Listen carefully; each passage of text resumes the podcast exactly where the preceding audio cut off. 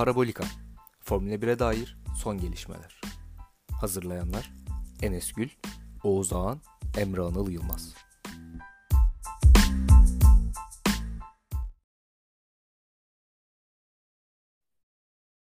Parabolika'dan herkese selamlar. Ben Enes. Her zaman olduğu gibi Emre ve Oğuz'la beraber Formula 1'in nabzını tutmaya devam ediyoruz. Arkadaşlar hoş geldiniz. Hoş bulduk. Hoş bulduk. Yarış dışı kalan araçlar patlayan füzeleriyle olaylı geçen Suudi Arabistan Grand Prix'sinin ardından sizlerle birlikteyiz. Sözü uzatmadan Emre sana bırakıyorum. Bu sezonun senaryosu belli oldu gibi aslında. Bir önceki yarıştan da estanteleri yeniden gördük diyebiliriz. Görmeye de devam edeceğiz gibi. Red Bull ve Ferrari ile başlayalım istersen. Evet, sezon kaldığı yerden birazcık devam ediyor. Ee, Red Bull aynı sadece diğer taraf Mercedes yerine Ferrari gelmiş oldu. Güzel bir sezon başlangıcı e, durum hem Leclerc işte Verstappen olarak bakarsak 1-1 oldu. E, biraz futbol maçı gibi de oluyor aslında gitgide. Çünkü sürekli birbirlerine karşı bir ataklar, sürekli olarak devam eden bir çekişme, akıl oyunları keza. E, her şeyle güzel, mükemmel. Bu yarışta hani şimdi Red Bull tarafına zaten sen anlatacaksın. Bu büyük Red Bull hayranı olarak. bu, bu haftalık sen kazandın diyeyim. Estağfurullah. Ee, güzel. Ben sıralama turlarını da gayet beğendim. Sadece Arabistan pistinin e, gereksiz olduğunu düşünüyorum ben. Özellikle bu hafta iyice e, yarıştan bağımsız olarak yani hem o füze olaylarıyla beraber işte Formula 1'in FIA'nın yaklaştığı tutum e, buna karşılık en ekstra önlem alındı deyip ne olduğu bilinmezlik gibi belli başlı şeyler de oldu. Yani bu yarışın önüne neyse ki o kadar da geçmedi. Yarış çok da güzel olduğu için e, bir yönden en azından Arabistan'ı bu yönden kurtardı diyelim. E, ama sezon geri kalanıyla beraber e, böyle geçer diye e, ümit ediyorum. Mercedes'in de buraya katılmasını çok isterim. O eski üçlü e, o üçlü kuvveti görüp birbirleriyle yarıştığını görmek çok güzel olur. Hem bizler için hem herkes için diyelim daha doğrusu izleyenler için de takımlar için de keza. E, böyle bir sezon olmasını temenni ediyorum ben şimdiden. Valla sezon başında aslında baktığımızda üçlü bir e, şampiyonluk mücadelesi olacak gibi gözüküyordu ama Mercedes ne kadar e, toparlayabilecek, nereye gelebilecek açıkçası hala soru işaretleri var kafamızda. E, Suudi Arabistan olarak da şunu söylemek lazım. Gerçekten skandal bir karardı bu hafta sonu yarışılması bana göre. E, ama tabii ki burada çok fazla politik işler döndüğü için buna ayrı bir program bile yapılabilir öyle diyebiliriz. E, Red Bull ve Ferrari'ye geçecek olursak valla Verstappen ve Leclerc geçen sezon olduğu gibi yani Verstappen Hamilton'da olduğu gibi güzel güzel ve sıcakkanlı bir başlangıç oldu. Sonu aynı mı bitecek, daha mı farklı bitecek, daha da mı e, üst seviyede bitecek kızışma anlamında söylüyorum. E, bilemiyorum ama çok keyifli mücadeleler seyrettiriyorlar bize sezon başında ilk iki yarış olarak. Özellikle bu yarışta ikisinin de aynı anda blokaj yaşadığı anda Leclerc'in biraz daha geç frene basması ve o, o geçişi ardından geçtiğimiz hafta Leclerc'in hep Verstappen'i avladığı gibi DRS kullanımında bu sefer Verstappen'in onu avlaması ve bu şekilde onun önüne geçmesi çok keyifliydi. Bu şekilde inşallah devam eder. Bakalım buraya üçüncü olarak Hamilton'da veya Russell'da olabilir tabii ki bu. Onun da katılması çok çok daha keyifli bir noktaya götürebilir bu sezonu. Ee, Oğuz sen de bir istersen orada Perez'in özellikle e, güvenlik aracından sonraki çıkışında aldığı e, ceza değil de işte yerini tekrar vermesi hakkında bir şeyler söylemek istiyordum. Onunla beraber Red Bull Ferrari'den seni de dinleyelim. Yani buradaki sıkıntı şu eğer e, FIA tarafından gittiyse mesaj ki normalde bu sene gitmeyecek takımın kararına bırakacağız demişlerdi. E, gittiyse sıkıntı şu verilen yerin zamanı doğru değil. Yani sonuçta bu sezonun geçen seneki gibi sondan bir önceki yarışı da olabilirdi ve e, Sainz Dünya Şampiyonluğu'na Verstappen'le yarışıyor olabilirdi. En önemli atak fırsatı olan yarışın tekrar başlamasında arada orada olmaması gereken kurallara göre ve e, hakkaniyete göre bir araç var. Ve en önemli yeniden başlama fırsatını geçen sene herkes hani son yarışta Verstappen Hamilton'la takılırken Sainz yine söylemişti. Belki ben de yarışı kazanabilirdim ama arada araçlar olduğu için bu hakkım elimden alın diye biraz aynısı. Evet. Aynı olay. Ee, kaldı ki ya dediğim gibi ben çok dikkatli izlemedim kim önde kim değil. Beni çok da ilgilendirmiyor. Sonuçta bunun kararını FIA verecek kim önde ya da değil. Ama Red Bull yüzde bir bile şansı olsaydı yerini geri verdirmezdi muhtemelen Perez'e. Ancak Red Bull buna uyanıp da FIA uyanamıyorsa bu da ayrı bir konu. Eğer yer verilmesi gerekiyorsa, yer değiştirilmesi gerekiyorsa bunun yarış başlamadan önce yapılması gerekiyordu. Gerekirse bir tur bile ekstra atılabilirdi. Çünkü çok ciddi bir fark var. Perez'in önde Sainz'in arkada başlamasıyla. Bir şey değişmezdi. Belki kimse kimseye geçmezdi. Belki Perez geri geçerdi. Ama e, bir Ferrari önde bir Red Bull arkadayken Red Bull'un arkasına tekrar Ferrari'nin gelmesiyle Red Bull'un arkasında tekrar Red Bull'un olması arasında çok ciddi bir fark var ve bu e, yani Red Bull açıkça diyor yarış tekrar başladıktan sonra yerini geri ver. Bunun olmasına FIA'nın engel olması gerekiyordu bunun yaşanmasına. Bence çok talihsiz bir karar. Ucuz atlatıldı. Bu dediğim gibi daha ciddi bir anda da olabilirdi. O zaman daha da büyük tartışmaya yol açardı. Ama karar doğru yanlış bilmiyorum. Hani kim önde kim değil. Çok ya incelemedim. Bakmadım. Belki Perez'in önde kalması gerekiyordu. Ama gibi yüzde bir bile böyle bir ihtimal olsa Red Bull bunu yapmazdı zaten. Kesinlikle ve e, geçişin sağlandığı e, zaman yanlıştı. E, bunun hakkında daha fazla detayda gelir diye düşünüyorum. Ee, senle devam edelim Oğuz. Alpine takımını konuşalım ki bu yarışta da ilk turlarda özellikle Ocon'la Alonso'nun ciddi bir kapışması vardı. Orada neden bu kadar fazla direttiler bu konuda veya takım emri gelmedi mi, geldiyse uyulmadı mı bunları şu an detaylarını bilmiyoruz çünkü yarıştan hemen sonra bu programı kaydediyoruz. Ama orada net bir şekilde özellikle arkadan gelen Bottas'a çok büyük bir avantaj sağlamış oldu Alpine takımı ve hani e, sıkıntılı durumlar da oldu. Alonso yarışı bırakmak zorunda kaldı ama o konuda 6. olarak iyi bir sırada bitirdi. E, Alpine takımı hakkında ne düşünüyorsun bu hafta sonu için? Yine arabalar pembe. Bir tarafta Ocon var. Otmar Zafner var. Ya tam Force India Ocon Perez'in zamanı gibi oldu. Her şey aynıydı yani Alonso yerine bir tek Perez eksikti. Ee, Otmar Zafner de belliydi zaten. Gene başımıza geldi gibi bir duruşu vardı ama çok bir takım emri verdiklerini sanmıyorum yoksa uyarlardı. O kadar yarışın başında bu kadar agresif devam etmezlerdi en azından. Ama iki pilot da kendince haklı. Alonso sonuçta geçmeye çalışıyor daha hızlı. Daha hızlı olduğu da belliydi. Fakat geçtiğinden sonraki tur arayı açamadı ve bu sefer sıra Ocon'a geldi. Yani buna yapabilecek bir şey yok. Ocon da kendi şansını denedi. Çok limitleri aşmadılar. Ee, belki takım şunu düşünmüştür. Sezonun ikinci yarışından bu kadar ciddi bir takım emri vermek belki havayı bozabilir. Çünkü geçen sene hatta evet geçen sene önce Ocon'un galibiyet için Alonso'nun savunması, devamında işte Alonso'nun Katar'da Ocon'a hani aslan gibi savunsun söyleyin tarzı söylemi ne kadar detayını bilmesek de araları çok iyi iki pilot gibi. Yani takım işleyişi çok iyi.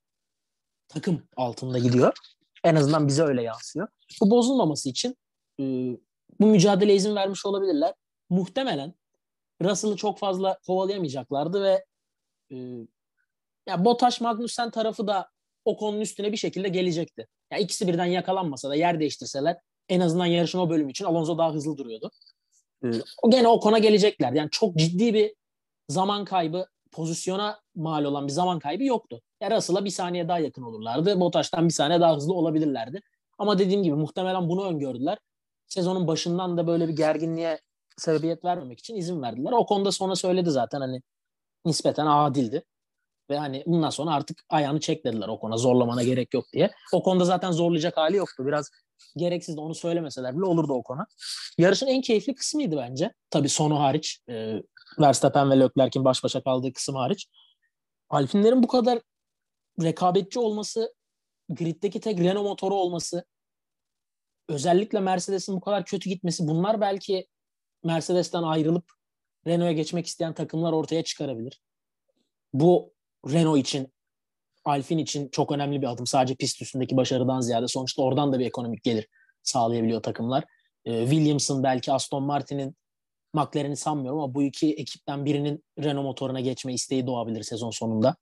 Ee, yarışın büyük bölümünde ilk onda iki araç ve bu çekişme bittikten sonra da Bottas'ın önünde kalmaya devam ettiler. Yani Mercedes'lerin arkasındaki takım gibilerdi bu yarış özelinde.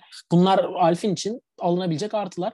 Ben ama bütün sezonun böyle yani pist olan, cadde pisti olmayan pistlerde e, bu kadar ön grupla arka grup arasındaki ekip olacaklarını sanmıyorum. Nasıl geçen yarış e, Magnussen için söylediysek, kısmen Bottas için söylediysek orada bu kadar rahat etmeyecekler sezonun geri kalanında.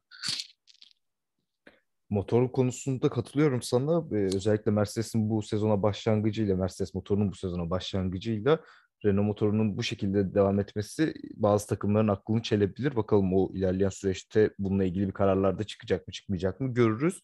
Emre senle devam edelim. Hazır Mercedes demişken Mercedes'te konuşalım ki hafta sonunda en şok edici olaylardan bir tanesi Hamilton'ın Q1'de elenmesiydi. E, yarışta da 10. bitirdi, puanı aldı ve e, Russell da 5. sırada tamamladı yarışı. Mercedes hakkında ne dersin? Nasıl görüyorsun Mercedes'in geleceğini bu sezonda? Russell bence biraz daha iyi gözüktü. Hem sıralama turu olarak da yarış performansı da e, en azından yani ne ileriyi yakalayabildi ama arkadan da kendini kopartmayı başardı yani. Önü boş gitti zaten bütün yarış neredeyse güvenlik aracı tarafı hariç. Geçen haftaya göre ben iyi bir Russell gördüğümü düşünüyorum. E, Hamilton tarafı ya, kimse beklemiyordu bence. Yani direkt ilk Q1'de eğleneceğini. E, işte araç ayarlaması denenmiş vesaire hani e, ne kadar gerek vardı ya da bir şey denediler. Kumar atmak istedi, zar atmak istediler. Tuttu tutmadı. Yani bu kadar büyük yıkım 2020 Ferrari'de vardı. Ee, en azından Hamilton cephesi için söylüyorum. Russell'da hani bir geçiş süreci falan filan diyebiliriz en azından yani takımla beraber ama Hamilton'ın işte 16. görmemiz işte daha sonrası işte 15. başladı vesaire ama buralarda görmemiz biraz sıkıntı. Ne olursa olsun e, 7 kez dünya şampiyonu. Tabii ki böyle durumlarda özgüveni büyük oranda zedelenmeyecektir ama bir psikolojik bir bunalım olabilir e, bu kadar zaferlere ve kazanmaya alışmışken. Mercedes'in bir an önce rekabetçi bir arabayı tekrardan Hamilton'a vermesi gerekecek. E, bu da bir gerçek ki yarış performansında zaten gördük neler yapabileceğini. Yani e, Ricardo ve Alonso pit yolunda kalmasa ya da Magnussen'le beraber pite gelmiş olsa Hamilton daha yukarılarda da bitirebilirdi. Yani en kötü bir 7-8 belki ya da 6 olabilirdi. Ee, öyle bir fırsatı da aslında yani şanssızlık oldu diyelim. Fırsat da tepmiş olabilirler. Ee, bu durumda bu yunuslanma sorununu nasıl çözecekler bilmiyoruz. Yani antrenmanlarda da bu çok oldu. Özellikle Hamilton'ın aracında keza bu çok belli oldu. Sıralamalarda da e, Russell zaten hani Williams'ta e, yaptığının aynısını yaptı hemen hemen. Aynı tek tur işte Bay Cumartesi lakabının hakkını verdi ama Hamilton tarafının e, kötü değil hiçbir şekilde yani zaten az önce de söyledim yarış performansı gayet iyiydi. Oturttu o yönden ama Mercedes'in daha rekabetçi olması gerekiyor. Çünkü e, hem ne olursa olsun bir gelecek şampiyonluk adayı var Russell. Hem de halihazırda gridin belki de şu ana kadarki en, en iyi pilotu var. E, gelmiş geçmiş olarak Russell Hamilton. Ha, bu ikisini bu iki çekirdeği bir arada tutup iyi bir performans göstermesi gerekiyor takımında. Ben Mercedes'in bunu yapacağını inanıyorum. Bunu düşünüyorum. Ama yapamazlarsa ondan sonra Hamilton'ın gelecek vaadi için nasıl tutabilirler mesela şimdiden? Bu tarz e, cevaplar, bu tarz soruları, bu, daha doğrusu bu tarz sorulara bir cevap gerekecek. E, bunları şimdiden çözmesi gerekiyor Mercedes'in. Tabii daha sezonun başı. Evet sezonun başı ama yani özellikle yarış öncesinde işte sıralama turundan sonra Hamilton'ın açıklamaları veya Hamilton'ın Hamilton'ı gördüğümüz hali, Toto Wolff'u gördüğümüz hali yani bir Mercedes'te gerçekten ciddi bir sorun var ve yani buradan nasıl kalkacaklar, buradan nasıl geri dönecekler? Ee, böyle iki hafta geçti tam daha çok başındayız ama böyle soru işaretlerini kafamda daha fazla canlandırmaya başladı benim. Bilmiyorum Oğuz sen de kısa bir şey söylemek ister misin Mercedes hakkında? Ben sezon sonunun ikinci yarısında toparlanacaklarını düşünüyorum hala. Ben, ben de hala kadar şey bakmıyorum yani özellikle Emre'nin dediği gibi 2020 Ferrari'le şöyle temel bir fark var. Bu araba yarıştığı zaman 5. 6. oldu. 2020 Ferrari yar, yani çabalayıp yapamıyordu. İkisi arasında böyle temel bir fark var. Hamilton başka bir şey denedi. Olmadı 16. oldu. Yani Russell'la birebir aynı ayarları çıksa 5. değil 6. olurdu. Ya da Russell 6. Hamilton 5. olurdu. Yani geçen yarışta gördük. Aslında onlar ne arka hatta yarış bu yarışın içinde de gördük. Ne arkadan ne önden bir tehdit halinde değiller. Yani öndekilerin kalmasını bekleyecekler. Arkadan da bir pilottan ekstrem performans çıkarsa onunla rekabet edecekler. Yani ben şunu her zaman bunu geçen seneki McLaren ve Ferrari için söylüyordum. Abi Hamilton yarışıp 5. olacağına bir şey deneyip 10. olması şu anki Mercedes için daha iyi. Bu kadar basit. Yani bunu iki yarış sonra bir yarış sonra kullanabileceğin bir şeye dönüştürmek ya da en azından gitmeyeceğin yönü belirlemek daha mantıklı ve doğru bana göre. Yani yarışsa 5. olacaktı Hamilton bugün. Gördük eğer e, piti doğru yapsa bile oralarda olacaktı. Çünkü yarışın bir bölümünde herkes sıfır lastikleyken kullanılmış lastikle Russell'la aynı tempoda gidiyordu. Arada 20 küsür 30 küsür turluk lastik olmasına rağmen. Yani Söyledi dediğim zaten. gibi ayarlar e, ayarlar aynı olsa 5. 6. olacaktı. Bunu bunu tercih etmemek her zaman geçen sene Rusya'da Norris için de demiştim. Bunu ikinci olmayı kabul etmemek birinci giderken benim kabul edebileceğim bir şey. Burada da yarış bitsin 5. 6. olacaksın. Çok belli bu. Yani mekanik bir arıza veya öndekilere bir şey olmadığı sürece. E, dayanıklılıkları da şu aşamada iyi gözüküyor takım olarak. Mercedes motoru ne kadar bugün fire verse de takım olarak en azından araç olarak dayanıklılıkları da şu an griddeki en iyi 2-3 takımdan biri. Hız olarak sıkıntıları var. Farklı bir şey denediler. Olmadı. Yapacak bir şey yok. Gene hasarı kendince minimuma indirdi ama dediğim gibi yani normal yarışıp her şey bir şey denemeden her şey standart gitse ve 5-6 bitirseler bence bu kadar mantıklı bir karar olmazdı. Çünkü şunun da farkındalar. Ya Red Bull zaten gelip geçecek. Şu an hala 2-3 puan öndeler ama bu iki, iki araba birden ilk yarışta yarış dışı kaldığı için olmuş bir fark. Zaten üçüncü olacaklar takımda. Yani ciddi bir atılım olmazsa arkadan. E Russell'la bir standartı koruyalım. Beşincilik puanı. Hamilton bir şey denedi tutmadı. Bir sonrakinde Russell'la yaparlar. Bir sonrakinde iki arabayla birden yaparlar. Ama en azından örneğin cumartesi günü gitmemeleri gereken tarafı gördüler. Bu bile benim için ya yani bu tip arada kalmış takımlar için bana göre artı. O zaman bir diğer e, Mercedes motorlu takım McLaren'e geçelim. İlk yarışın ardından bu yarış en azından birazcık da olsa e, yaralarını sardılar diyebiliriz ki Ricardo son e, turlarda e, DNF oldu ama Lando Norris'le beraber 7. sıradaydılar ve puan almayı başardılar. Oğuz senle devam edelim. McLaren'i nasıl değerlendiriyorsun bu hafta sonunda? Yani onlar da geçen yarışki Mercedes gibi diyebiliriz. En azından hani bu kadar kişinin yarış dışı kalmasını değerlendirip puan aldılar.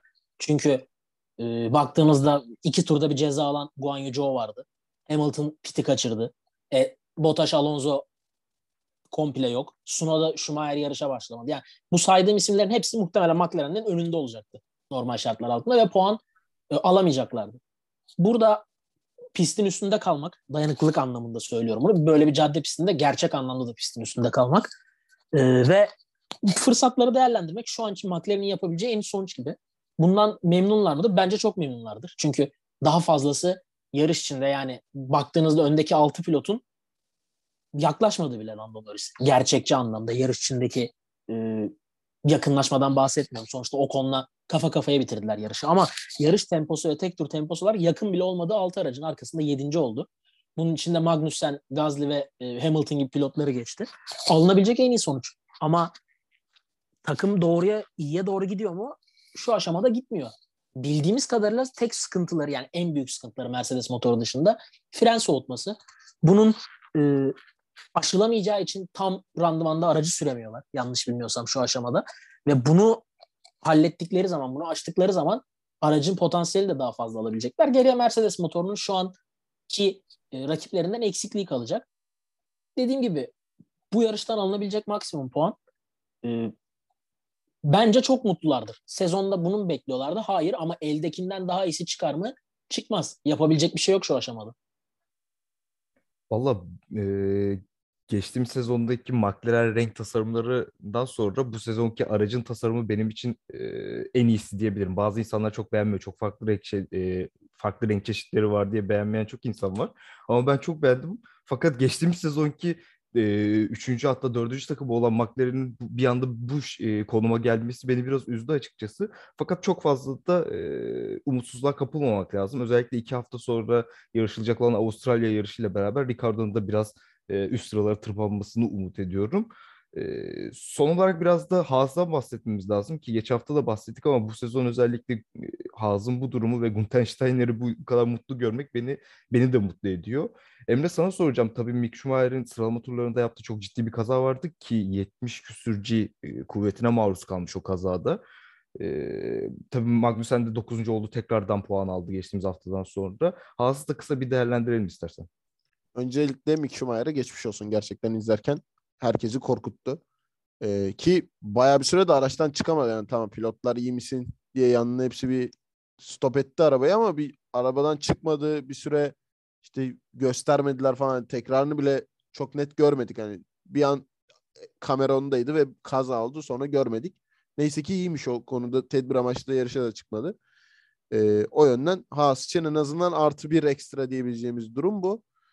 İkinci olarak Kevin Magnussen yani tamam bugün 6 kişi yarış dışı kaldı. Bir problem yok. Ama hep ilk ondaydı. Yani ilk on dışına düşmedi. Bu tempoda gidebilmek ne olursa olsun ki hani bir yıldır yok. Geliyor ki hani sezon testlerinde öyle ne kadar verim aldı almadı o bile tartışılır. Geçen hafta zaten bir harika yarattı Bahreyn'de. Bir de burada ne olursa olsun dokuzunculuk ki hani Hamilton'la hemen hemen aynı şeyi yaptılar. Yani taktik aynıydı. Sadece Magnussen daha erken girdi. Ee, dokuzunculuk bence Haas için tamam biraz üzebilir. Hani daha yukarısı olabilir miydi diye ama bence gene iyi sonuç. Magnussen iki yarıştır üst üste puan alıyor. Haas daha hani belki Schumacher da alacaktı olsaydı.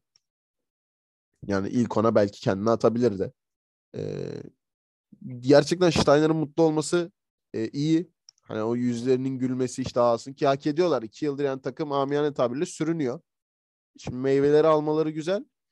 Ee, sadece Schumacher'den de bir puan desteği gerekecek ama bu hafta zaten hani bir e, istisna oldu. Büyük kaza geçirdin o e, zaten ama Magnussen'in bu formu devam ettirip yanına da bir Schumacher'in eklenmesiyle yani çok böyle uzaktan da olsa bir takımlar dördüncülüğü niye olmasın diyorum ben. Yani bu çok iddialı da olabilir ama neden olmasın denilebilir şu anda. Oğuz çok kısa senden de bir yorum alalım. Ardından bu haftaki programımızı da kapatalım. Ben şunu söyleyeceğim. Şimdi bazen bunu bizim özelimizde söylemiyorum da hani ya geçen seneden Haas nasıl böyle oldu işte geçen seneden Mercedes nasıl böyle oldu. Bunlar aslında çok öyle bakmamak lazım. Çünkü geçen yılla bu yıl arasında çok aynı spor değil gibi neredeyse. Yani sadece pilotlar aynı, takımlar aynı, motorlar aynı ama çok ciddi araçlar arasında fark var ve bunu işte e, Haas yapamasaydı aslında şaşırıyor olmamız gerekiyordu. Çünkü bir sene boyunca buna hazırlanıp diğer takımların hepsi bir şekilde rekabetçi olmaya çalışırken, var olmaya çalışırken geçen yıl için. Geçen yıl yani neredeyse tur başına bir saniye yiyip pistte sadece hani var olmak için var olan bir takımken buna hazırlanıyorlar. Yani bunun olması aslında bunu bazen ben de şaşırıyorum ama şaşırmamak lazım. Çünkü bunu yapan bir takım olmasaydı bu yıl da sonuncu olsalardı o zaman şaşırmak lazım. Çünkü herkes en azından sezonun ikinci yarısında ya da işte yeri pozisyonu kesinleşince çalışmaya başladığında bir yıldır bu iş için hazırlanan bir takımın zaten buralarda olması gerek. Magnussen özelinde evet şaşırtıcı olabilir çünkü sezon öncesi testlerine bile katılmadı yanlış bilmiyorsam. İlk gün zaten takım olarak kaçırdılar. Ee, bir günde Pietro sürdü yanılmıyorsam. Yani bir gün falan sürebildi Magnussen sezon öncesi testleri. Çok şaşırtıcı burada olması. Aslında buraya ait olduğunu gösteriyor kısmen. Ee, onun için çok sevindirici. Biraz boyun ağrısı varmış cumartesi günü. O yüzden hani nokta beş daha alabilecekken, yarım saniye daha alabilecekken alamadım. Benim suçum da aslında dedi sıralama turları için.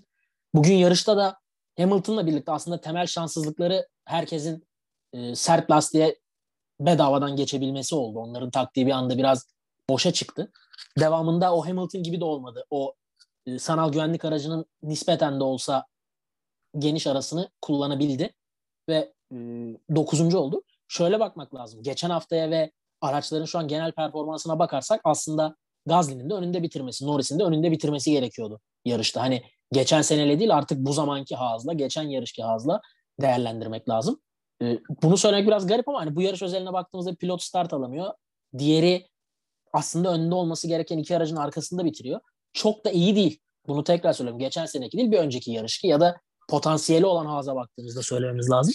Schumacher için de aslında kendisi hazırmış ama aracı buraya yetiştirmek, Avusturya, Avustralya'ya yetiştirmek için riske atmak demek olacakmış. O yüzden e, burada evet.